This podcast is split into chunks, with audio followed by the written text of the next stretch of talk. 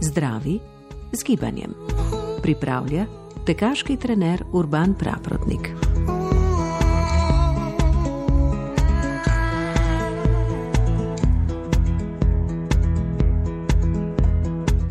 Lepo pozdravljeni, vabim vas k gibljivemu poslušanju današnje rubrike eh, Zdravi z gibanjem.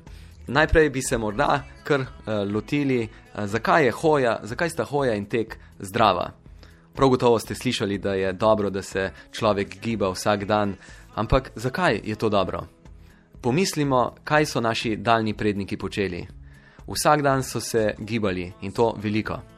Naprimer, v paleolitskem obdobju je človek kar uh, nekje 6 do 16 km vsak dan prehodil in tudi pretekal.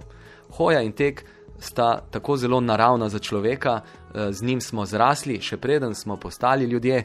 Homo sapiens, naprimer, že 2 milijona let nazaj je bil Homo erectus, ki je že tudi tekel. Še nazaj Avstralopitek, približno 4 do 5 milijonov let nazaj, pa je zgolj hodil.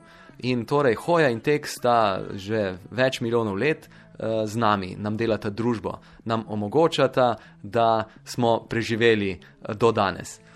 Današnji način življenja se je pa zelo spremenil. Priložnosti za lenabo se nam pojavljajo na vsakem koraku, da ga ja ne bi naredili. Ko pridemo do uh, više uh, stavbe, lahko vedno izberemo, ali gremo z liftom ali pa peš po stopnicah. Kljub temu, da lift dela, naj vam povem, da stopnice ponavadi še boljš delajo.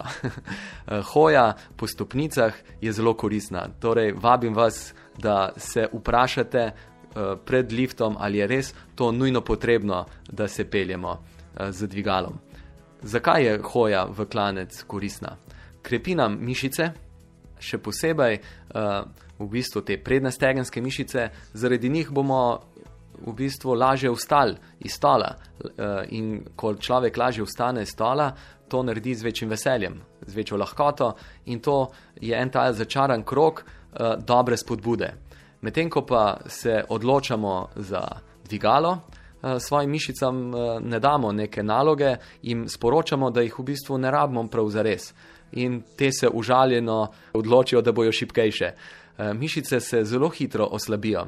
Naprimer, če se nekdo od nas uleže v posteljo samo za tri tedne, v treh tednih izgubimo toliko mišične moči, da komaj stojimo na svojih nogah. Če pa pomislimo, da je staranje zelo povezano z upadanjem mišične moči, starejši ko smo, šipkejši smo, je to v bistvu tudi en tak hitro staranje. In mi se staranju na nek način opiramo s tem, da ohranjamo mišično moč, s tem ohranjamo uh, lahkotnost gibanja in tudi, seveda, večje veselje do njega. Uh, morda vas pa zanima, zakaj vam pa priporočam, poleg hoje, tudi tek. Uh, moja izkušnja je, da kdor lahko brez nekih posebnih težav hodi, bi v bistvu lahko tudi tekel. In torej, zakaj bi tekel? Uh, če nam ni nujno treba, zakaj je tek kakorkoli dodatno koristen. Dodatna korist teka je prav v povečanih obremenitvah. Mnogi se teh povečanih obremenitev ustrašijo in zaradi tega se teka bojijo, torej in garaje ne, niti ne poskušajo. Moja izkušnja pa je, da tudi ljudje, ki so starejši, lahko uh, začnejo, kljub temu, da več let niso tekli, da lahko uh, začnejo s tekom. Seveda je pa tu pomembno, da se teka lotimo na človeku prijazen način. Torej, če dolg časa nismo tekli, je tek bolj kot ne krepilna vaja, neustrajnostna.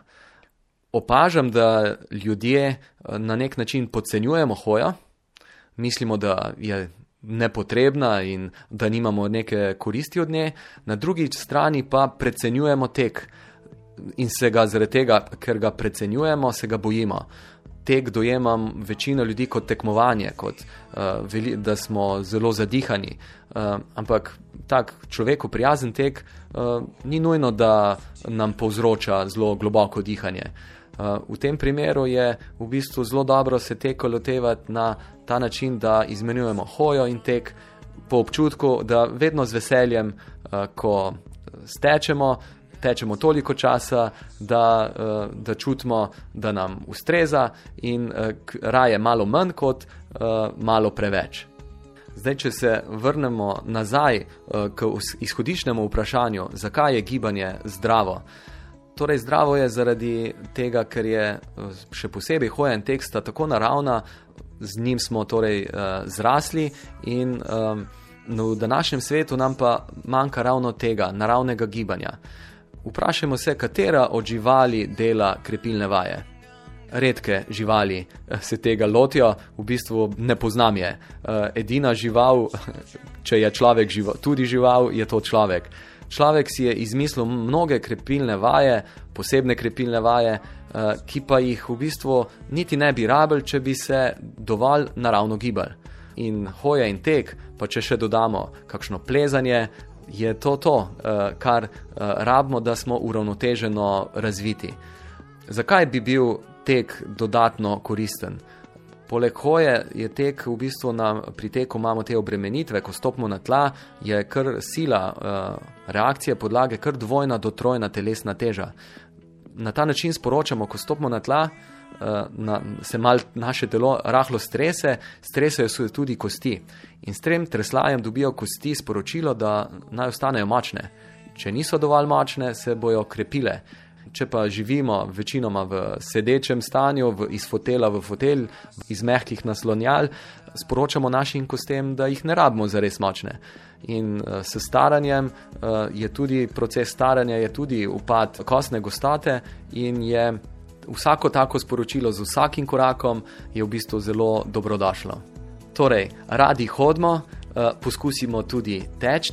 Uh, naslednji teden vam bom razložil nekaj o tem, kako se teka lotiti. Srečno, lep dan.